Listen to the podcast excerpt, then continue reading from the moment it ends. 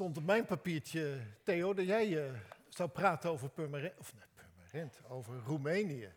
Maar komt wel bij de mededelingen. Mary, dan uh, weet je het. Goed. Uh, nog een andere mededeling. straks na de preek en na het gebed dan tijdens het lied, dan ga ik weg. Niet omdat ik het dan zat ben, maar omdat ik dan om één uur weer in Rotterdam moet zijn uh, voor uh, een dienst daar. En de jaarvergadering, dus vandaar. Wilma die uh, moet invallen in Purmerend. Jullie zijn uit Purmerend hier naartoe gekomen. dus ik zal ook het, het thema voor de 40 dagen op weg naar Pasen inleiden. En het thema is op eigen benen staan. Deze week was het uh, een jaar geleden dat Rusland Oekraïne inviel. Weten jullie nog wat je een jaar geleden dacht toen je dat voor het eerst hoorde? Dat je dacht van, oeh, wat gaat er nu gebeuren? Of wat dacht je van de zomer toen het in ons eigen land helemaal dreigde te escaleren tussen de, de boeren en de overheid. Of wat dacht je ook in de zomer toen de waterspiegel in de rivieren steeds dramatisch daalde? Om een paar dingen, en heel recentelijk hebben we dan ook nog de aardbeving in Turkije en Syrië. Een jaar waarin zoveel gebeurt dat ons verontrust. Dat je denkt van, wat gaat er nu gebeuren? Komt er dan die derde wereldoorlog? Gaan we echt in een recessie? Hoe moet het nu verder? En dat geldt niet alleen voor het grote wereldgebeuren en voor ons in de samenleving, maar dat is ook een vraag die ik me regelmatig stel over de kerk. Dan hebben we het nu in Nederland en in de westerse wereld over een krimpende kerk. Wat gaat dat betekenen? Eigenlijk, in heel, heel ons land, de, de aantallen van mensen die naar de diensten komen, is niet op het niveau van voor corona. We zijn wel iets kwijtgeraakt met elkaar. Mensen blijven makkelijker thuis of mensen gaan niet meer. Hoe, hoe moet dat verder? maar ook in ons persoonlijk leven. Sommigen worstelen met gezondheid, of de gezondheid van ouders, of de gezondheid van onze kinderen. Hoe gaat het verder? Kunnen we nog alles betalen? Jongeren zijn bezig misschien wel met de vraag: ga ik nog iemand vinden? Of houdt ons huwelijk wel stand? Hoe gaat het verder met onze kinderen? In wat voor wereld zullen ze opgroeien? Of voor jullie die kleinkinderen hebben, van hoe zal het er dan uitzien als je al die prognoses hoort over waar het naartoe gaat, wat zou kunnen gebeuren? Ik word er soms best wel bang van. Er komt zoveel op ons af. En dat maakt ons onrustig, het maakt ons angstig. Je hoort steeds meer mensen die last hebben, ook jongeren van depressieve klachten. En hoe kun je in zo'n wereld, waar er zoveel gebeurt, waar er zoveel je, je, op je afkomt, waar je vragen over hebt, waar je bang van wordt, hoe kan je in zo'n wereld op eigen benen staan? Op eigen benen staan in je geloof. Wilma heeft het genoemd een oefening in weerbaarheid. Hoe kan je bestand zijn tegen al dat wat je iedere keer maar op je af ziet komen, hoort komen? En dat is het thema waar we vandaag mee beginnen. 40 dagen lang, zes zondagen, op weg naar Pasen. Wanneer we met elkaar vieren dat Jezus is opgestaan uit de dood. dat de vijand is overwonnen. Maar wat betekent dat als we in een dreigende wereld leven? Op eigen benen staan en laten we daar maar mee beginnen, met op eigen benen staan. Op eigen benen staan, dat klinkt zo makkelijk. Maar we hebben allemaal daar heel veel moeite mee gehad. Weten we niet meer. Maar het heeft minstens een jaar tot anderhalf jaar geduurd voordat wij als baby's op eigen benen konden staan. En konden lopen.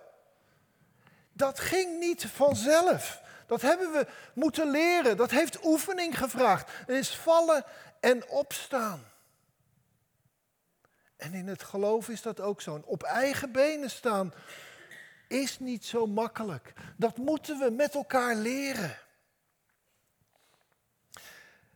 En iedereen die ervaring heeft met wandelen of ervaring heeft met wandelen en kinderen, dan weet je dat als je wil wandelen, moet je niet een beetje slenteren, zeggen we. Zet je voeten dan goed neer. En ook iedereen die op therapie gaat of, of fitnessoefeningen doet, de eerste oefening is altijd, zet je beide benen goed op de grond, voel dat ze de grond raken en ga dan niet zo staan en zeggen, oh ja, dan moeten we dit gaan doen en, en dat. Nee, sta. Dus je moet bewust ermee bezig zijn. Ook op eigen benen staan. Dat is bewust ermee bezig zijn. En ook heel erg intentioneel. Je moet daar wel even over nadenken. Dat gaat niet vanzelf. Het is even iets anders dan op de bank hangen. De derde, op eigen benen staan, vergt kennis. Het terrein waarop we staan, de grond onder onze voeten, kan heel verschillend zijn. En dan hangt het er maar vanaf of je stevig staat of je de juiste schoenen hebt. Het lopen op een zomerse dag op het zand van het strand voelt lekker. En dan kan je lekker op eigen benen staan. Maar een schelpenstrand, ja, of als het 40 graden is en je moet over stenen en het afval, af, afval, asfalt lopen. Juiste schoenen heb je nodig. Je moet weten waar je wel en niet kan. Een bergwandeling maken met slippers. Ik zie het soms nog wel eens in de bergen gebeuren. Dan denk je, snap je het wel? Weet je wel waar je aan begonnen bent? Je hebt kennis nodig. Want het terrein waarop we staan is heel verschillend. En dat geldt ook in ons geloofsleven. Als ik al zei, de terreinen waar we ons in bevinden kunnen heel verschillend zijn. Soms voel je je als op de dansvloer. Dan ga ik nog niet dansen, maar sommige mensen die gaan dan huppelen en dansen.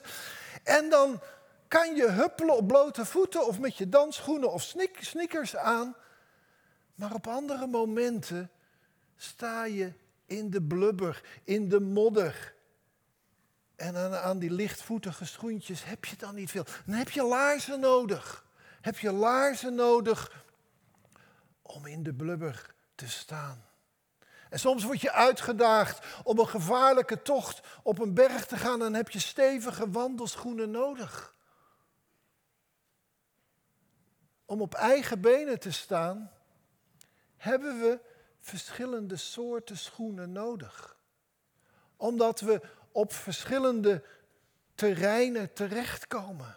En als we dat toepassen op ons geloof, en ik pas het even toe met Bijbelteksten, dan is Psalm 23 een prachtige psalm.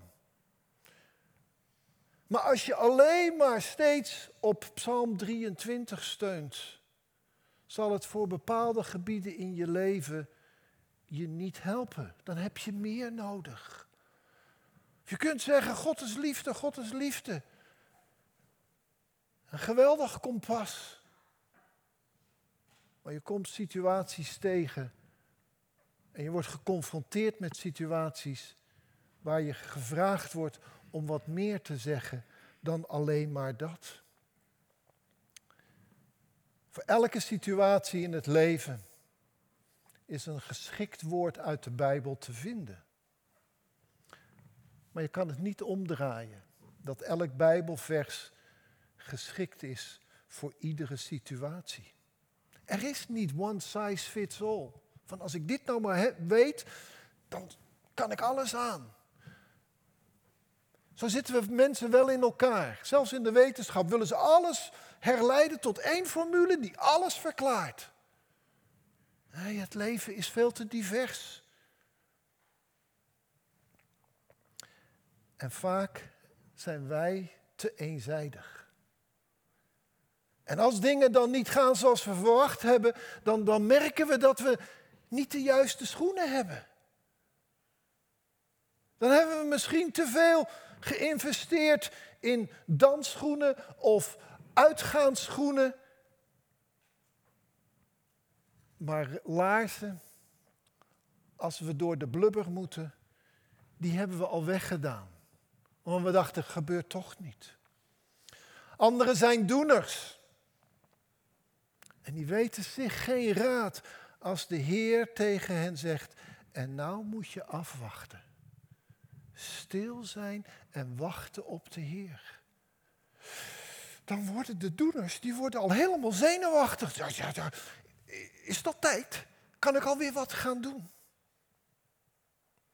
De doeners hebben een groot arsenaal werkschoenen. Maar huissloffen om gewoon lekker op de bank te zitten, af te wachten, die ontbreken.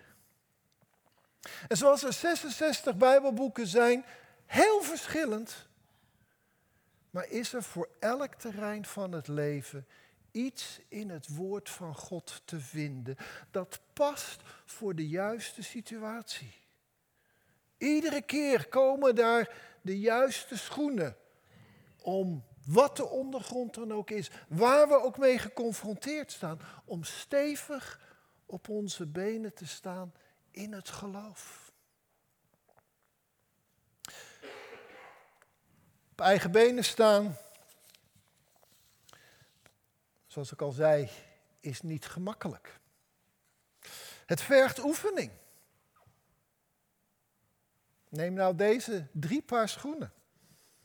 Wandelschoenen, bergklimschoenen en klimschoenen. Voor alle drie heb je ze nodig in de bergen, afhankelijk wat je doet. Maar om ze te gebruiken moet je wel oefenen. Ze voelen anders, ze zitten anders, ze lopen anders. En bij de een moet je niet gebruiken voor het ander. Het vergt oefening. En dat is ook voor ons geloof. We kunnen niet steeds maar gaan naar die teksten uit de Bijbel waar we zeggen, oh ja, die ken ik, weer een bevestiging. Soms, als je bijvoorbeeld de profeten leest, of ook bepaalde psalmen, dan denk je van, waar gaat het hier over? Of ook Paulus in het Nieuwe Testament is niet altijd even duidelijk. Ik denk van, wat bedoelt hij nou? Zelfs de woorden van Jezus. Ja, het verhaal van de verloren zoon. Prachtig. Maar er zijn ook woorden van Jezus waar je zegt van, daar moeten we even op kouwen. Dat gaat niet zo makkelijk. Daar is oefening voor nodig. Oefenen, oefenen, oefenen. Om op eigen benen in ons geloof te staan. Maar het allerbelangrijkste, allerbelangrijkste is waar je je voeten op zet.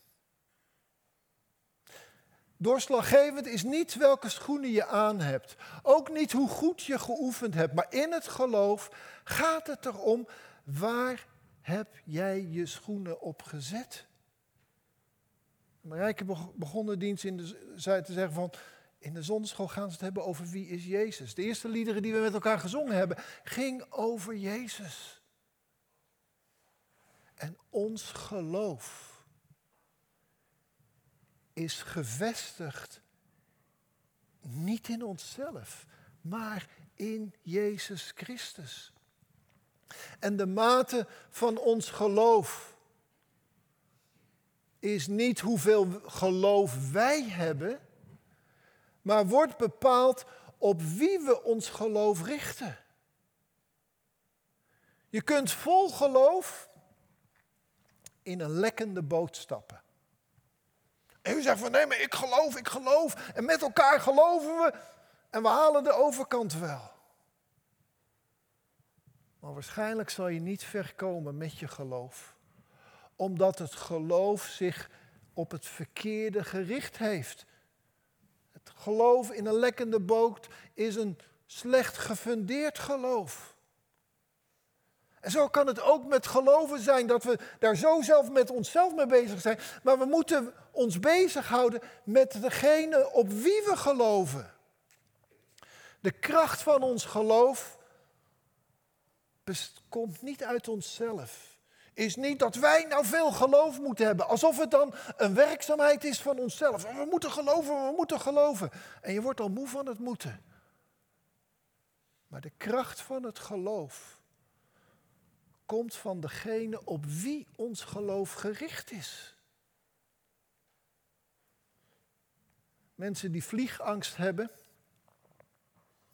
die krijgen geen cursus in geloven. Ze zeggen van nou moet je dat vliegtuig instappen en gewoon maar geloven. En geloven, geloven. En dat gaat je echt niet helpen als je daar op de rij zit en zegt ja maar wij geloven, wij geloven.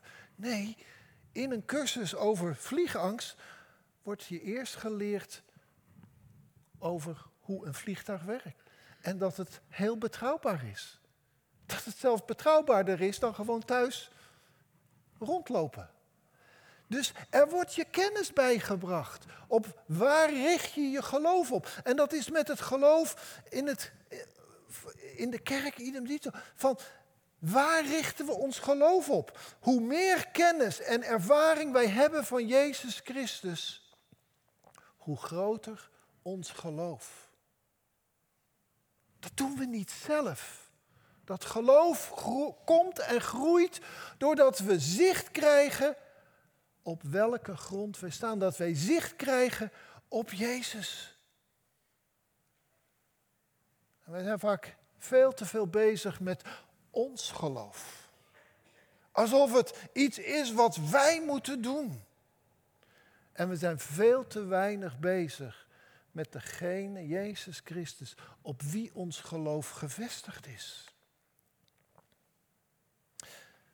De brief van Paulus aan de Colossense begint met een prachtige omschrijving van wie Jezus Christus is.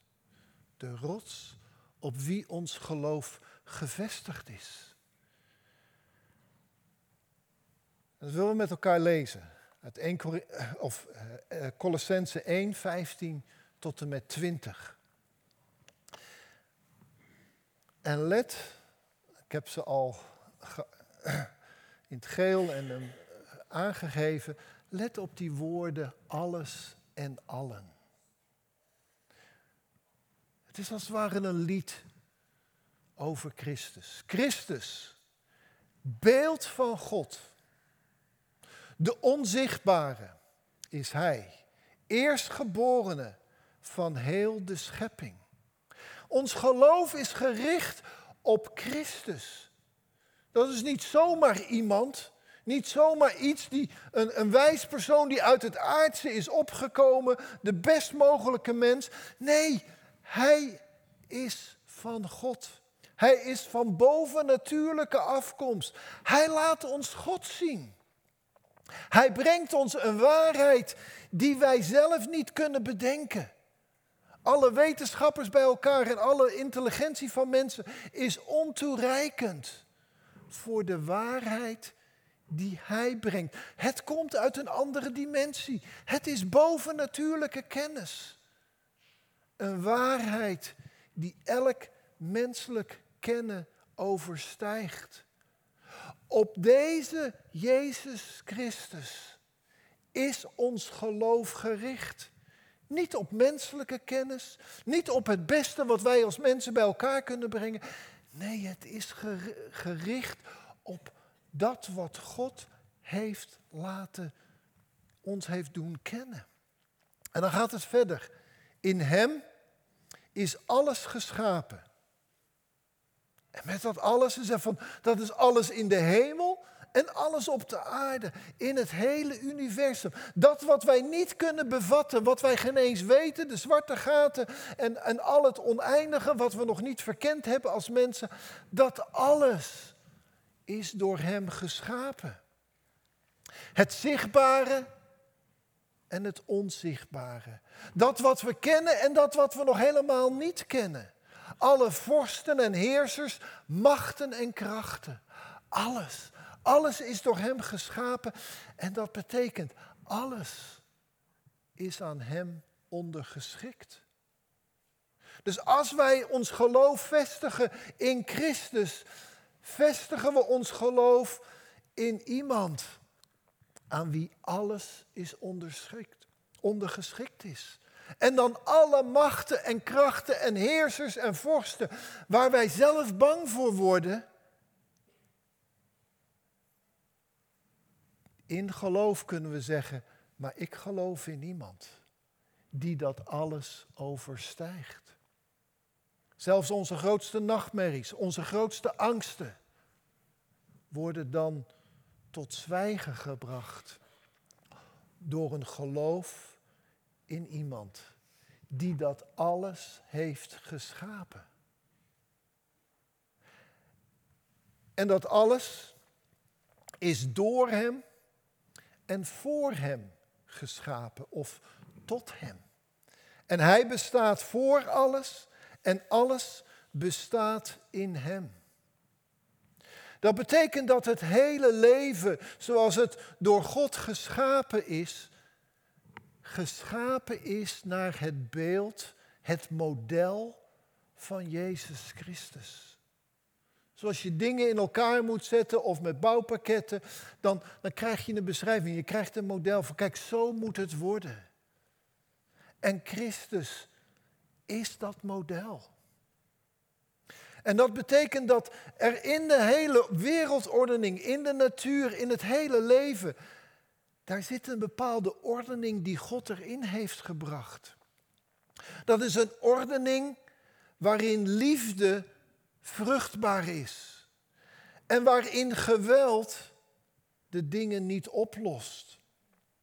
Ook al denken mensen dat met geweld en kracht en, en al die andere dingen er wel een oplossing kan komen. Maar Christus laat ons zien, nee, zo is het leven niet gemaakt. Het is niet door te nemen, maar door te geven dat er heil komt in het leven. Zo is de structuur, de ordening van de schepping. Zo heeft God het bedoeld. En ook al gaan mensen daartegen in, zoals je het soms hebt als je zoals we zeggen, tegen de haren instrijken, dat is onbegonnen werk. Als je bijvoorbeeld, je haar valt op een bepaalde manier. En als tiener vond ik het niet altijd leuk en ik dacht, ik wil het anders. Onbegonnen werk. Ja, met gel lukt het aardig. Maar als die gel eruit is, dan valt het toch weer terug. Zo ben je geschapen met dat haar en dat kan je dan maar beter accepteren, want anders ga je tegen iets in, maar je wint het nooit.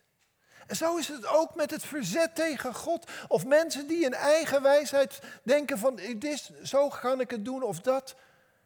Dat gaat een tijdje goed, maar uiteindelijk is het toch die ordening die God gebracht heeft in zijn schepping.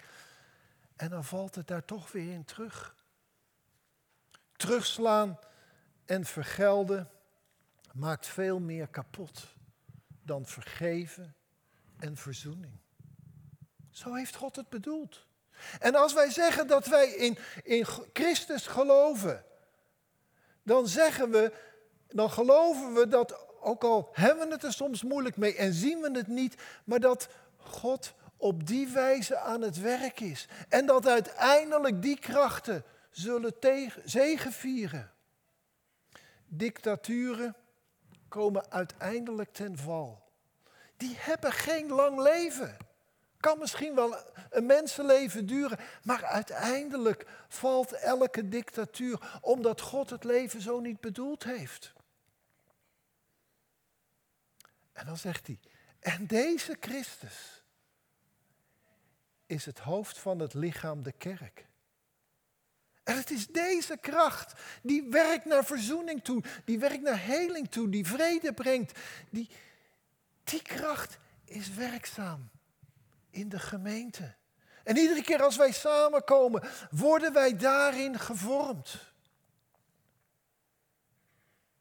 Want ons geloof is niet gericht op menselijke wijsheid, ook niet gericht en gebaseerd op de experts die in televisieprogramma's van alles lopen te roepen en dan een jaar later zeggen, nou het is toch anders gegaan. Ons geloof is gericht op iemand die vanuit eeuwigheid spreekt. Dat is geen klein, korte termijn denken, maar gericht op de eeuwigheid. Oorsprong is Hij. Eerstgeborene uit de dood. Hij heeft de dood overwonnen. En hij is ons voorgegaan. Zelfs de dood, het einde. Zelfs als we worden afgewezen, als we falen, als we verliezen. Dat is niet het laatste. Degene in wie we ons geloof vestigen, is ons voorgegaan uit die dode situaties. Omdat dat niet het laatste woord is.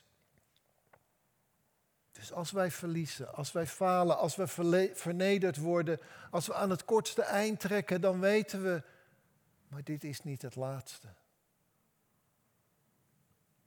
Want Christus is ons voorgegaan en in Hem is ons geloof gevestigd. En dan gaat het verder. Om in alles de eerste te zijn. Even kijken, heb ik hem al door? Ja, hè? Om in alles de eerste te zijn. In hem heeft heel de volheid willen wonen. En door hem en voor hem alles met zich willen verzoenen. Alles op aarde en alles in de hemel door vrede te brengen met zijn bloed aan het kruis. Dit is wat Christus aan het doen is. Hij is alles. Alles en iedereen met zich aan het verzoenen. Dat is zijn wens, daar is hij mee bezig. En dan zegt Paulus nog alles op de, op de aarde, alles in de hemel. Ons geloof is gevestigd in Christus, die allen wil samenbrengen en allen met Hem wil verzoenen. Alles samenbrengen, alle scheidingen opheffen. En als wij zeggen, ons geloof is gevestigd in Jezus Christus, dan betekent dat dat dat de grond is waarop we staan. Dat is de rots waarop wij staan.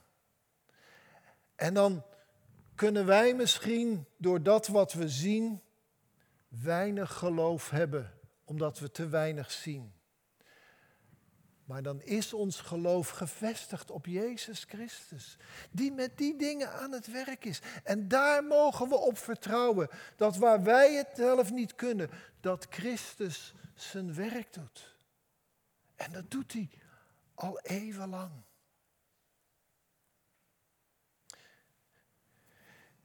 In een onzekere tijd, met veel dreiging, worden we uitgedaagd, niet om zomaar te geloven, maar worden we uitgedaagd om in deze Jezus Christus te geloven. En dat wij dan stevig staan in dit geloof. Stevig staan in het geloof in Jezus Christus. En zeggen van wat de experts ook zeggen en wat andere geluiden en mensen allemaal zeggen. Ik luister naar de woorden van Jezus Christus. En Jezus die had een totaalvisie. En Paulus schrijft erover, over, dat is van kosmische dimensie. Alles en iedereen. Zichtbaar, onzichtbaar. Het is allemaal deel van zijn plan. En als wij dit geloof hebben en op deze grond staan, dan nemen we positie in. En dan is ons geloof in een tijd van dreiging en dat er allerlei dingen gebeuren, kan dan ook een protest zijn. En zeggen, nee, dat niet. En dat helemaal niet. Want ik geloof in Jezus Christus. En dan richten we onze ogen omhoog. Niet naar dat wat we zien. En zeggen, ik geloof in Christus die dit aan het doen is. En daarom vertrouw ik Hem. Amen.